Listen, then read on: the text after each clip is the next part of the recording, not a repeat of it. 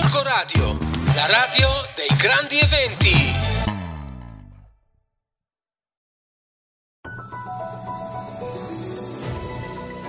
Buongiorno ascoltatori di Gorgo Radio, lettori del settimanale Radar, sono Stefania Culurgioni. Nel numero del nostro podcast di questa settimana vi voglio parlare della ristrutturazione della caserma dei Vigili del Fuoco di Gorgonzola. Sono previsti dieci mesi di cantiere che dovrebbero partire entro il prossimo agosto, quindi finalmente la caserma dei Vigili del Fuoco sarà ristrutturata o riqualificata, ognuno può usare il termine che più l'aggrada. È un passaggio fondamentale che i pompieri gorgonzolesi reclamano in realtà da tempo. La situazione della struttura, infatti, tra intonaco danneggiato, infiltrazioni nelle camerate del personale, nell'autorimessa, era ormai ben oltre i limiti della decenza. Questa caserma è importante perché serve 32 comuni, non dobbiamo dimenticarcelo, ha detto il sindaco Angelo Stucchi presentando il progetto esecutivo. Noi come comune più grande di altri ci assumiamo la responsabilità di ospitare questa caserma che serve al territorio. Allora, vediamoli quindi i costi di questa opera. Costi noti ormai da mesi, visto che l'assessore Giannis Brescia aveva già spiegato alla fine del 2022 la strategia gorgonzolese al riguardo. Il costo totale è di 1.700.000 euro. Arriverà il contributo di Regione Lombardia da 400.000 euro che il Comune è riuscito ad ottenere e anche un altro finanziamento di 430.000 euro che sarà dato da GSE, che è la società ministeriale che dà contributi quando un Comune fa un'opera di efficientamento delle proprie strutture. Però questi soldi saranno dati a Gorgonzola soltanto con l'avanzamento dei lavori e la rendicontazione e poi il costo totale verrà coperto dall'amministrazione con un prestito flessibile da 1.120.000 euro che poi appunto sarà restituito, ripagato grazie eh, o con, quantomeno recuperato grazie alle rate del Ministero per l'affitto della caserma gorgonzolese perché il Ministero pagherà poi al Comune un affitto. Allora, la riqualificazione della caserma di Via degli Abeti sarà soprattutto energetica perché ci sarà un cappotto sulla struttura, oltre ad un lavoro sull'impiantistica e sugli infissi. Dalla classe energetica F si passerà alla A2 per un edificio ad emissioni quasi zero. Intanto uno potrebbe chiedersi, durante questi cantieri cosa faranno i pompieri? Continueranno a fare il loro lavoro? Ovviamente sì, il lavoro dei vigili del fuoco andrà avanti, per i comuni della zona questa è una certezza. Il tema della caserma dei vigili, dei vigili, del fuoco, un tema su cui Radar sta ormai da tanto tempo.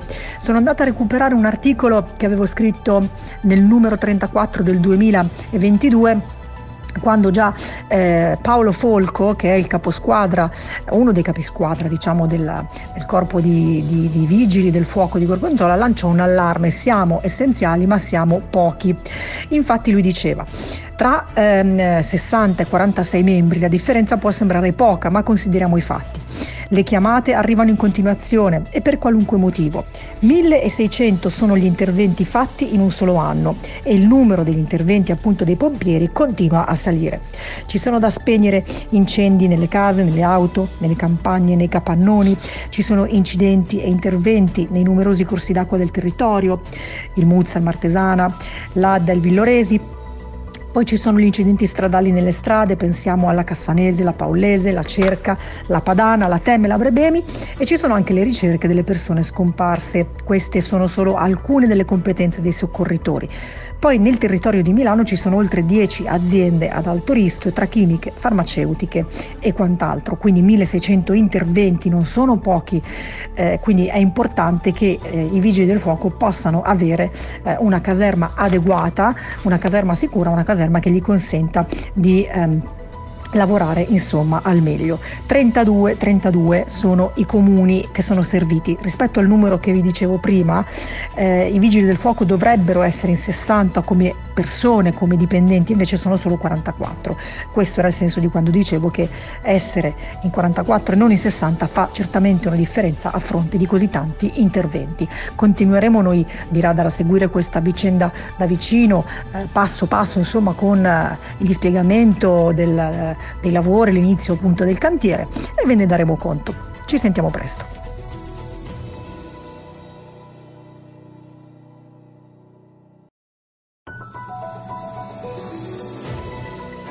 Daniele Fossati per il settimanale Radar. e benvenuti, bentornati a questo breve riepilogo, questa presentazione di alcune delle notizie più importanti che trovate in edicola questa settimana. Radar su questo numero intervista in esclusiva il presidente della Giana, Oreste Bamonte. Sono tante le cose di cui parlare. Bamonte, tra l'altro, è un presidente che non concede spesso interviste. La Giana, come sapete, è appena tornata in Serie C, si appresta a giocare sia la Pool Scudetto, di fatto un torneo che si può anche considerare semi amichevole che serve ad assegnare formalmente il titolo di Serie D tra le squadre promosse che hanno vinto i gironi, i sei gironi, i nove gironi scusate, di Serie D e poi il 28 maggio giocherà anche la finale di Coppa Italia. Monte dice che la tabula rasa fatta alla fine dell'anno scorso, quando la Gianna era stata retrocessa appunto tra i dilettanti, è servita per ripartire in questa stagione con una squadra che ha avuto il giusto mix di giovani ed esperti e con un bravissimo allenatore come Chiappella. Rimarrà Chiappella alla Giana, secondo Bamonte, secondo la società, rimarrà assolutamente, ovviamente però alla fine della stagione bisognerà sedersi attorno ad un tavolo con Chiappella anche per capire la situazione perché tra Serie D e Serie C c'è una grossa differenza che passa dall'essere dilettanti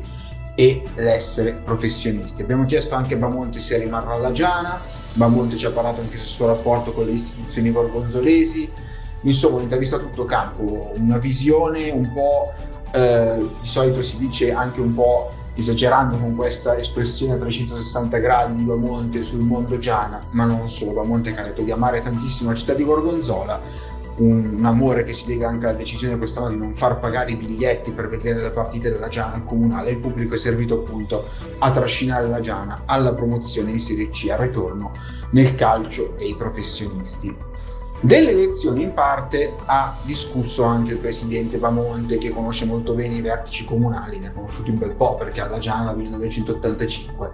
Elezioni che sono il piatto forte del weekend. Si vota domenica e lunedì, è previsto un secondo turno, è probabilissimo un secondo turno perché in pochi, in tutte le coalizioni, credono che il centro-sinistra possa farcela già al primo turno e poi gli occhi si sposteranno su un eventuale accordo tra polo civico e centrodestra al secondo turno. Un accordo che fino a qualche mese fa, qualche settimana fa, era dato quasi per certo, visto come uno sbocco naturale e adesso sembra un po' più in dubbio. Eh, le parti non si sono granché attaccate negli ultimi confronti, anche nel confronto organizzato al centro culturale Don Mazzolari, però qualche frecciata c'è, qualche tema c'è, insomma, parola agli elettori in questo weekend che arriva. Ci vediamo in edicola.